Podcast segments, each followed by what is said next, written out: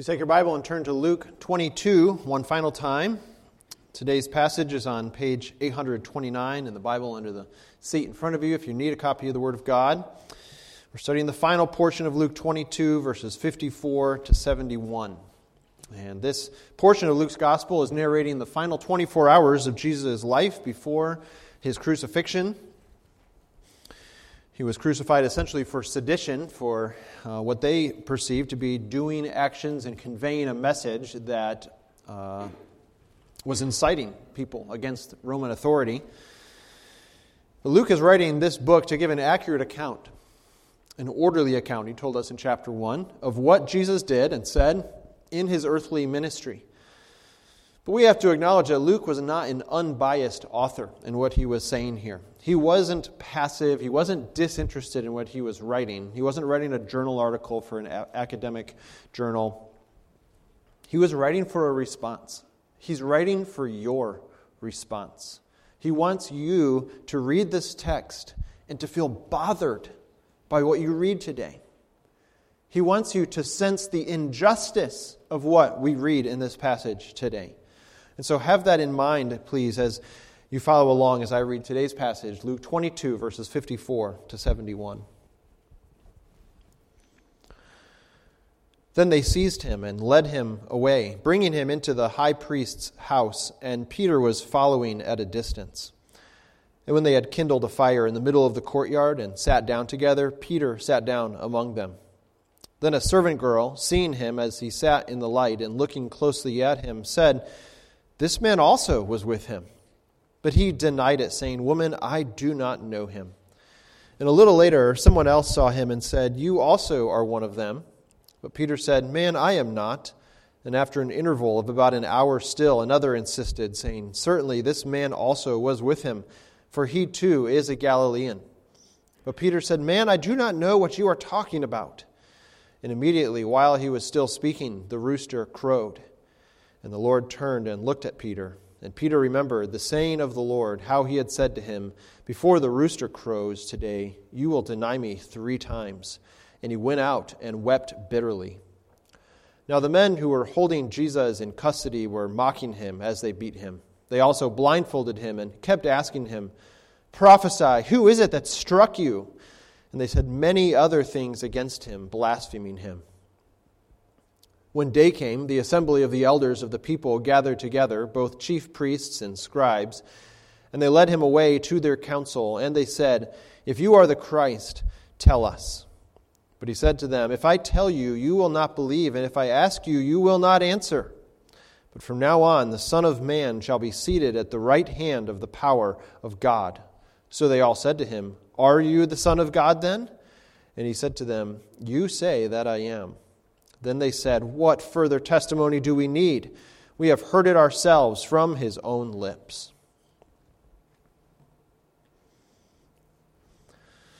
Perhaps some of you, or many of you even, have attended or gone to, I should say, uh, various Civil War battlefields here in our own country. Or maybe you've even been overseas and been uh, and, and, seen some of the places where the devastations of World War I or World War II took place, or perhaps have been out east and seen where the Revolutionary War was fought in various battlefields.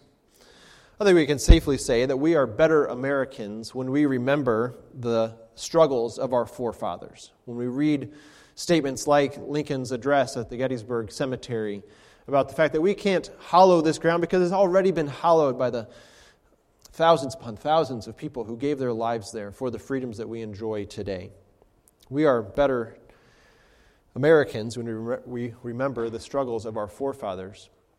I think it's also safe for us to say we are better disciples when we remember the suffering of Jesus. We too often forget the price that Jesus paid for us to have the spiritual freedom that we so gratefully sing about and praise the Lord for in our prayers and our lives. What our passage lays out for us today is the overwhelming sense of how much Jesus suffered for us before he even suffered on the cross itself. In our passage today, Jesus was rejected for sinners. Jesus was rejected for sinners, ourselves included. We praise him for that. And so, our response to that rejection that he uh, suffered so heartlessly from these wicked men is to bow before him in humble, faith filled repentance. Turn your heart before the Lord and bow before him in humble, faith filled repentance. And so, what this passage lays out for us is not why Jesus was rejected, but rather how Jesus was rejected, what the steps were that were involved in that rejection. And each one led necessarily to the next one in an unbreakable sequence. So, here in verses 54 to 62, we see that Jesus was denied by faithless disciples. Jesus was denied by faithless disciples. And you might object, even from the way I worded that, with disciples plural. You say, no, there's really only one disciple here that's denying him or betraying him, we could say. And I would say, well, you're noticing what I'm noticing as well. Yeah, there's only one disciple left. That means that if you, even if you leave Judas out of it, the other ten who were with him just moments before this in the Garden of Gethsemane, the passage we looked at last week, they've already taken off running. Only Peter was willing to even follow at a distance to stay close enough to see what was going on here. All the others had completely abandoned ship and were probably hiding out, either separately or perhaps even together in one of their homes together. But only Peter was willing to stay close enough to see what was going on. He's unwilling at this point to publicly defend Jesus, even though, again, in our previous passage, he said, I'm going to go with you to death or to prison. And here he is. He's not even willing to be visibly present with Jesus. Just a little while before this, he's willing to cut off someone's ear for the sake of defending Jesus. Now he's hiding in the shadows. What was Peter wanting to do? I mean, the passage tells us he wants to stay warm. He's sitting by a fire in the middle of a courtyard in the high priest's house. It appears that the house is shaped probably like a U shape, and there's a courtyard in the middle. And uh, John, the, the, Gospel John, tells us that Peter had access uh, here uh, because of his connections. And, and here he, he wants to stay just close enough to know what's going on, to hear what people are saying to Jesus, see what they're doing to Jesus, but not be with him any further. He wanted to keep an eye on what's happening. And I will say, this section's a little bit embarrassing about Peter. We don't really like it when people tell embarrassing stories about ourselves. My own kids don't like it when I tell embarrassing stories about them. I try and keep those to a minimum, at least here in the pulpit. Elsewhere, maybe it's a little safer. But, uh, but if you're Peter, you'd probably be like, oh, Luke, come on. Do you have to include that passage? And Luke would probably say, yeah, I do. And here's why. Because people need to know that when they fail as a disciple of Jesus, they're not the only one. There's someone who was really close to Jesus who caved. We need to hear this story, even though it's embarrassing, but it's a true story. It's a human part of following Jesus. It's good for us to remember that even those disciples of Jesus were themselves sinners in need of restoration and forgiveness, the forgiveness and restoration that only Jesus could provide. And so maybe this encourages you today because perhaps you walked in with a guilty conscience, thinking of, of your own failures, the the specific struggles that you have uh, failed in this past week. And you need to have your conscience cleansed by the all sufficient blood of Jesus. Perhaps you need help because of some struggle you're having, some particular sin habit that you just cannot seem to get victory over. And this story itself reminds you you can get help. It's not too late for you. And so please talk to someone before you leave, or at least text someone uh, or, or say, hey, do you mind if we get together for a, for a coffee or a lunch this week so we can talk about some things that are going on in my life? So that then someone else can come alongside you and help you work through your own struggles. I mentioned the, the possibility of having a guilty conscience. Surely that was involved in Peter's weeping here at the end of this passage that we'll get to in a few minutes. But it's also possible that Peter's own conscience needed to be tuned up a little bit. Because you notice he lies here three times. And I want to encourage you to calibrate your conscience, tune it up just right so that when you're put into a pressure cooker situation, you don't have the liberty in your heart to lie. It's strange in our day to tell the truth when it's going to look bad for you, when it's going to put someone you love in a bad situation or putting yourself in a bad situation. But does it not testify to the truthfulness of the Word of God and to the power of the Spirit's work in your heart when you tell the truth, even when it's going to look bad for you? This is why I want to encourage you to have a conscience that's calibrated to the Word of God so that you don't have the liberty to lie in moments of pressure.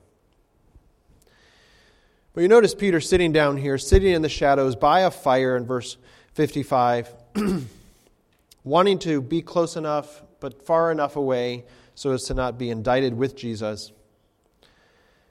What was Peter so ashamed of that when this servant girl identified him as being with Jesus, he said in the strongest of terms, I don't know this person that you're talking about? Why was he so ashamed? Why was it such a problem if he was with Jesus? You would have to think, surely part of it is the fear that if he's so closely tied to Jesus, maybe they're going to take him away as well. Maybe they're going to kill him as well. That seems to be at least a part of what's going on here, that he's fearful, running for his own life, perhaps, even though just a few minutes before this he had said, I'm going to go to death with you if that's what, it, what it's going to take. So he denies in the strongest terms, Woman, I do not know him. I know nothing of what you're talking about here. A little later, else, a little later on, perhaps just a few minutes, perhaps half an hour, we don't know, but a little interval of time later, someone else says, You're also one of them. What's the them there? The disciples of Jesus. And he said, Man, I am not. So he's denied knowing Jesus. Here he denies being a disciple, being a follower. Then you have this third inquirer, aren't you one of those people?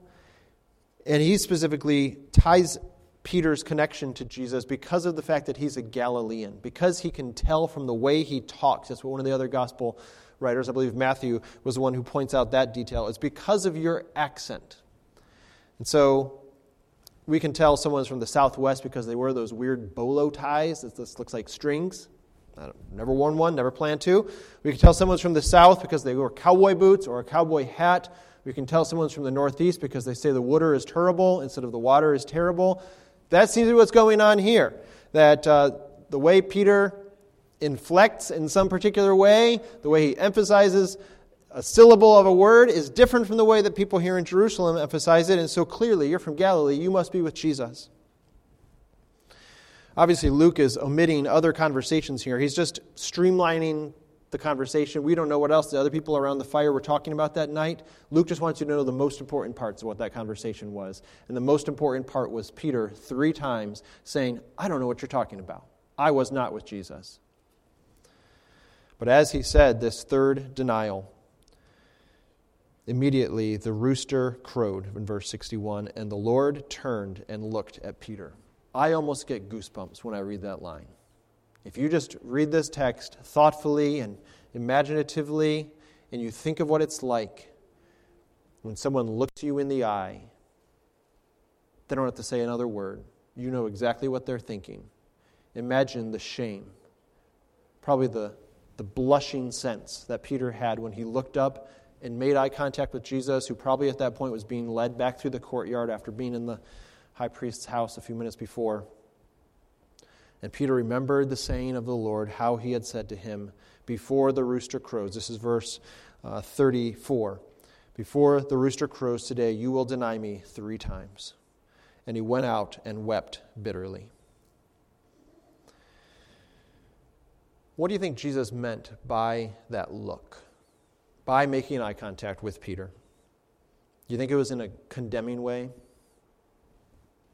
Maybe, it seems more likely that he was trying to draw Peter's memory back to what he had said Satan's going to sift you, but I've prayed for you. Your faith's not going to fail. You're not going to ultimately fall away. Go strengthen your brothers.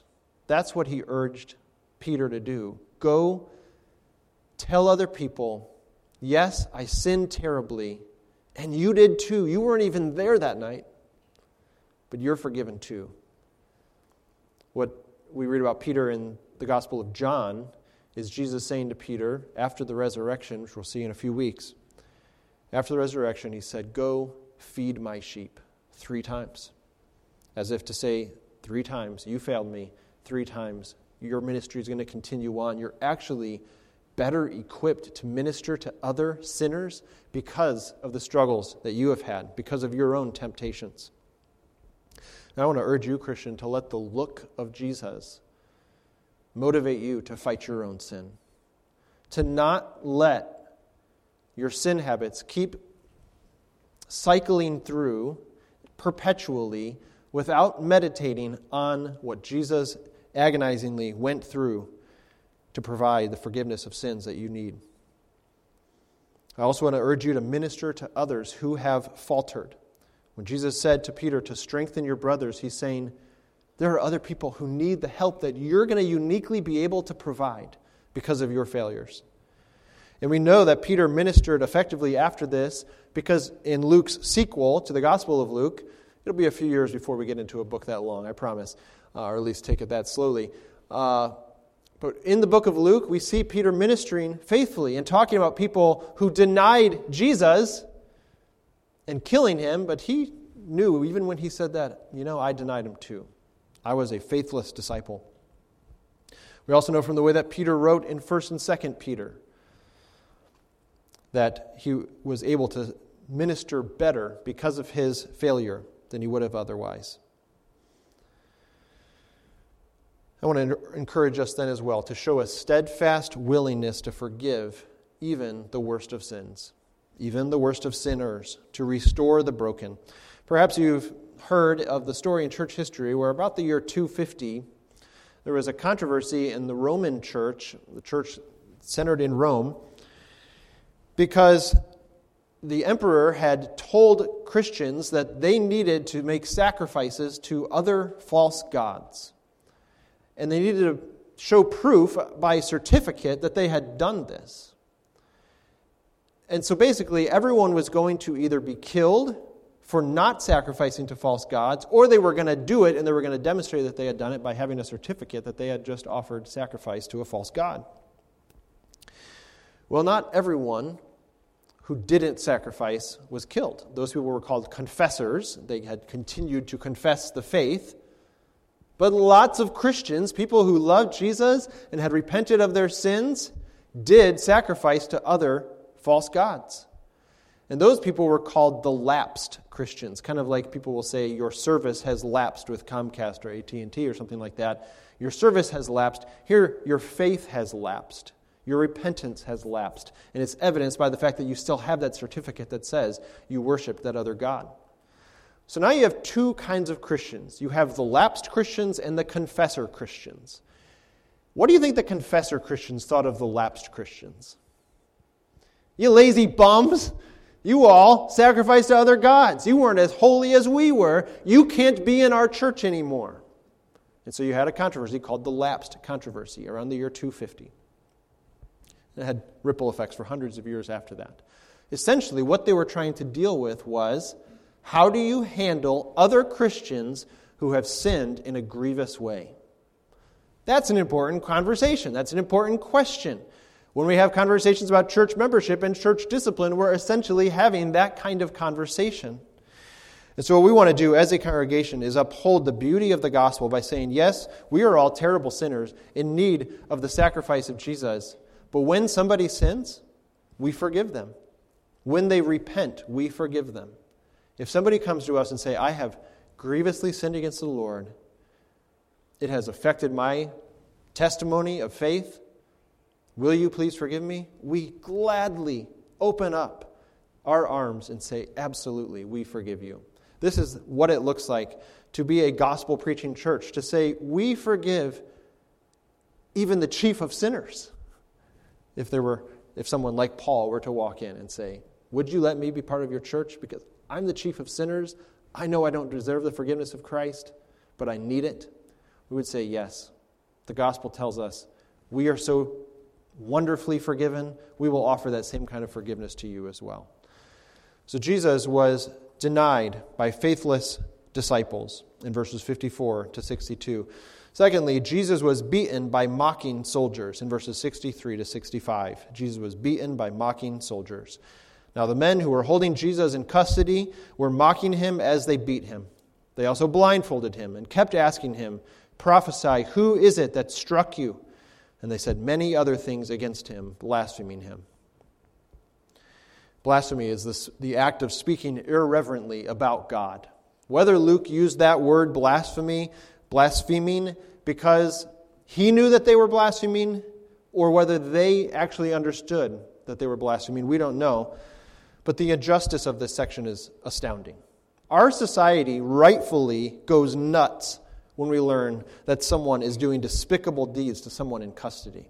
I mean, these, these are the stories that make the biggest headlines in our country today, it seems, when there's some kind of injustice to someone who's in custody.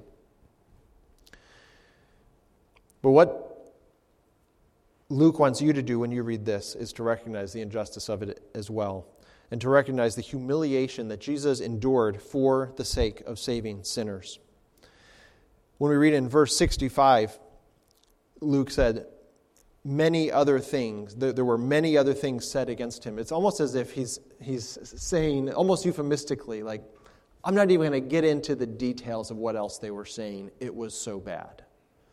What's amazing is this is the only other place in the Bible, or there's only one other place in the Bible where we read of the read the phrase many other things. So here it's there are so many other bad things we can't tell you.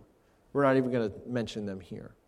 In the end of the Gospel of John, though, one of the final verses of the Gospel of John, we read that uh, there are many other things that Jesus did, were every one of them to be written, I suppose that the world itself could not contain the books that would be written. So it's almost like Luke and John are taking exact opposite tacts here. Like, I'm not going to tell you, Luke says, all the bad things because you wouldn't want to hear it if I told it to you. And John says, There are so many other things that I could tell you about what Jesus did, the, the, amazing works, the amazing ministry that he had, the amazing sermons that he preached, and on and on. There's not even room for me to tell it. The whole world couldn't contain it. But Jesus listened to the accusing voices of mocking soldiers. These mocking soldiers didn't know that Jesus would indeed know who was hitting him. Do I just need to go to the uh, handheld mic, Eddie? Is that probably best at this point? Sounds like it's kind of clipping out. Is that true? Okay, so I'm just going to go to this other mic just for the sake of. Keep going? I'm going to keep going. the mocking soldiers did not know that Jesus would indeed know who was hitting him. They're playing in their minds this great game of blind man's bluff right? You have no idea who this is. But as the judge, he not only knew what was happening at that moment, who those men were who were hitting him, but he also knew what was happening at every other moment of their lives. And one day they would give account for their actions, not just those actions at that specific moment, but every other one of their actions, every one of their words, every one of their motives. And so will you. Don't believe the lie that because you're in the dark, no one else knows. Don't believe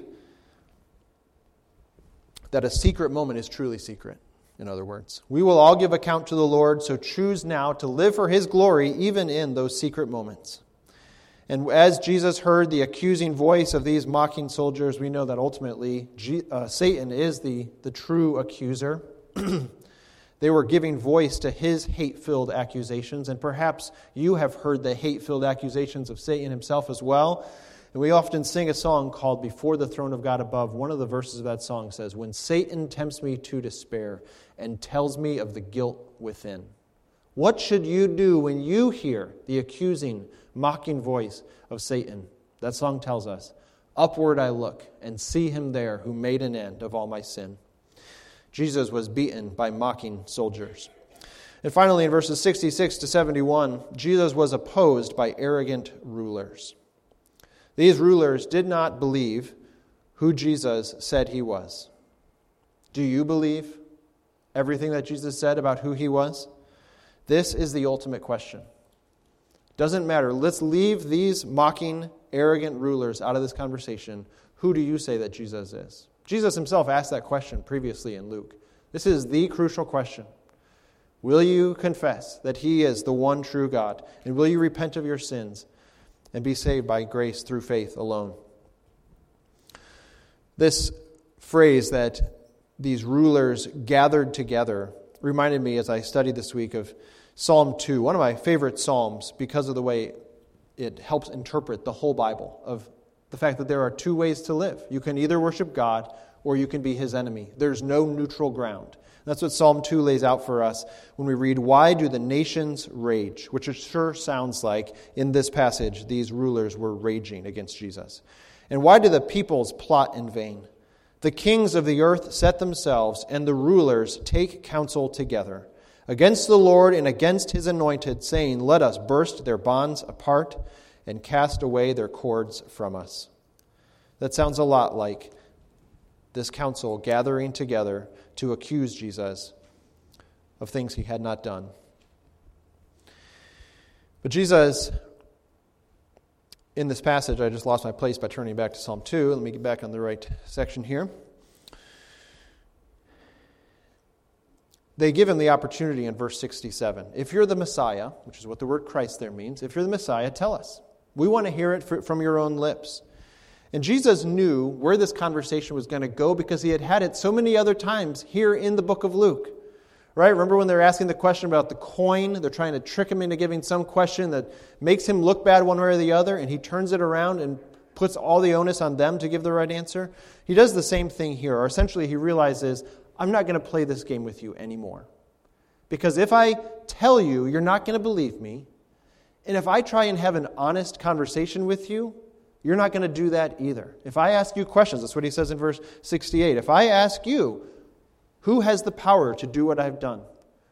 Who does the Old Testament say is going to be the one who causes the lame to walk, the blind to see, the deaf to hear, the dead to come back to life? Who has that kind of authority? They aren't going to give an honest answer. And so he knew where this conversation was going to go. he said to them, If I tell you, you will not believe. If I ask you, you will not answer. But from now on, let me tell you what's going to happen and he leaps over human history. He leaps over where we are 2,000 years later, and he keeps going to the point where he is seated at the right hand of the power of God. Ultimately, he is seated there right now, but he's, he's looking forward to this Son of Man being seated at the right hand of the power of God. What's that talking about? There, he's referring to Daniel chapter 7, where you kind of look toward the end of time. In Daniel 7, verse 13, Behold, with the clouds, of heaven there came one like a son of man. And he came to the Ancient of Days, that's God the Father, and was presented before him. And to him, the Son of Man, was given dominion and glory and a kingdom, that all peoples, nations, and languages should serve him. His dominion is an everlasting dominion which shall not pass away, and his kingdom one that shall not be destroyed. That's what Jesus has in mind when he says, that the Son of Man is going to be seated at the right hand of God the Father. But he combines that with another significant Old Testament passage, passage. Ultimately, what Jesus is doing here is taking two of the most often quoted Old Testament passages and combines them into one here. He takes Psalm 110, a messianic psalm that says, The Lord says to my Lord, Sit at my right hand until I make your enemies your footstool that sitting at the right hand of God, at the power of God, is what Jesus is referring to here in verse 69.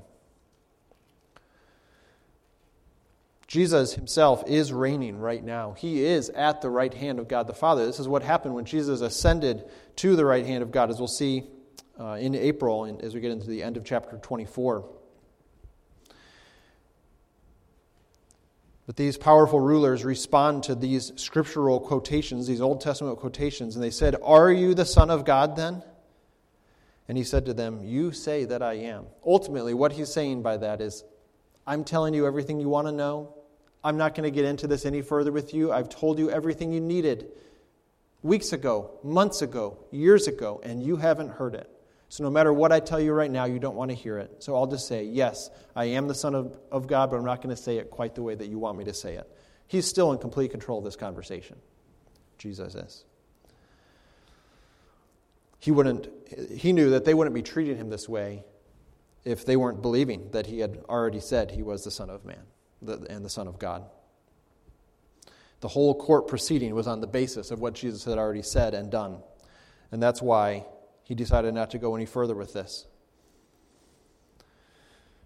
Their response, What further testimony do we need? We've heard it ourselves from his own lips. Remember, weeks before and days before, they're in the temple wanting to grab him, wanting to take him away before he creates a bigger scene as thousands upon thousands of people crowd into Jerusalem for Passover. So they're looking for an opportunity. Here, he's just played into their own hands. It's as if they were willing to get their hands dirty if that's what it took to get him out of the, the picture. But here, they don't even need to get their hands dirty because he himself has just incriminated himself with his own testimony. They could not have been happier to hear that answer. But you have to imagine as well, there was probably almost like a catch in their throat when they hear him say that. Like, what? Do you not realize what you just said? We don't need anybody else to take the stand because you just said everything yourself.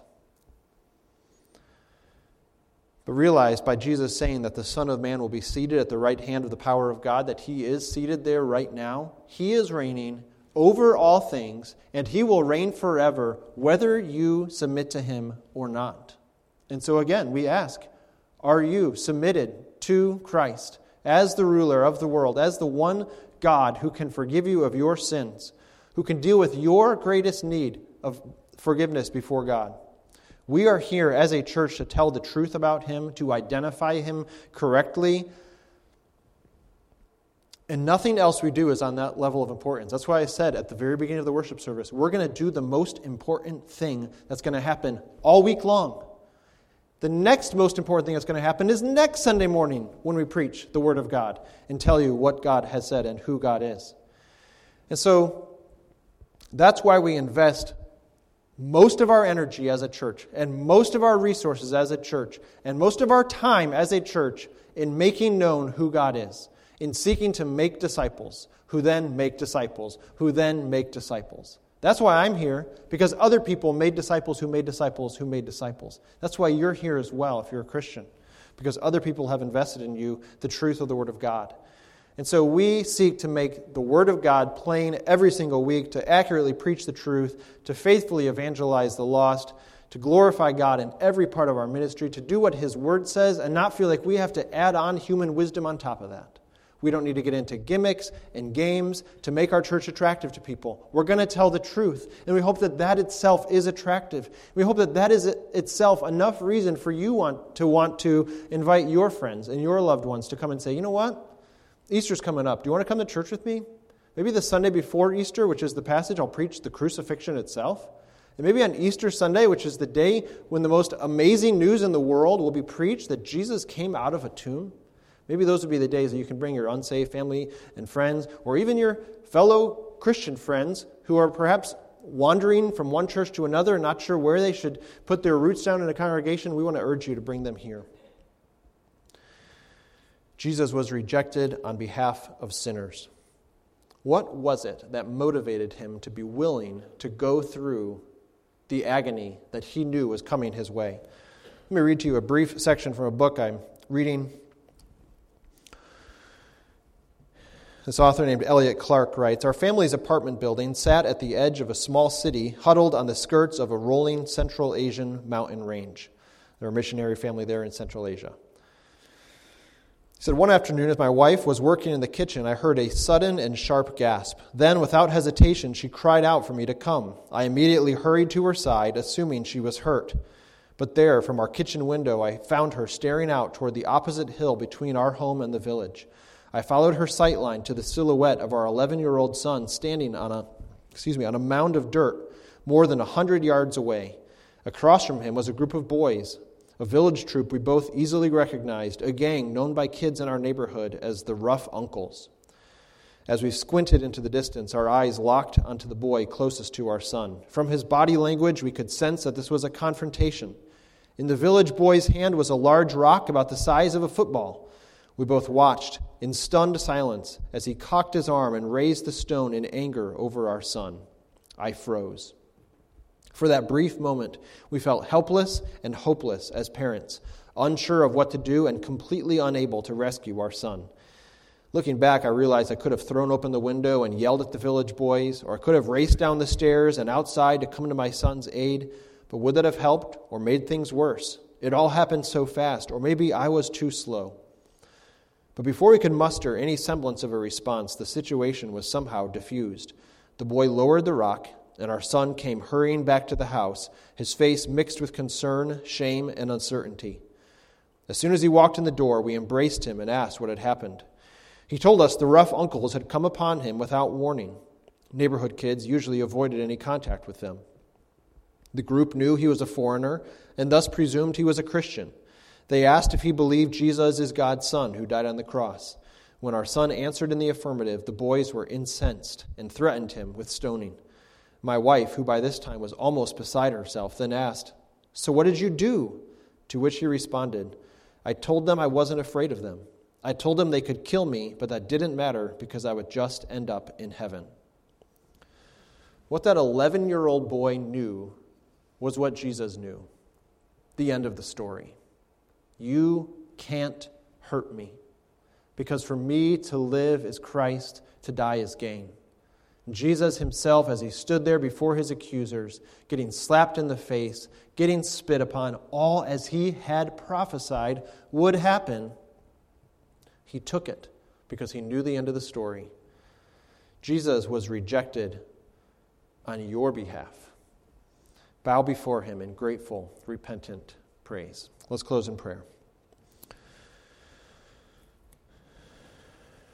Our Father, we truly do believe in you. We truly believe this passage that Jesus was agonizingly suffering under the hands of wicked men. Even as we sang earlier, his friends, through fear, disowned him. They were not willing to let their face be seen with him. He was denied, he was mocked, he was beaten. He was rejected. He was opposed by arrogant rulers, all for the sake of our souls. So may you renew our love for him, our confidence in him, our obedience to him, our hatred of our sin. We pray this in Christ's name. Amen.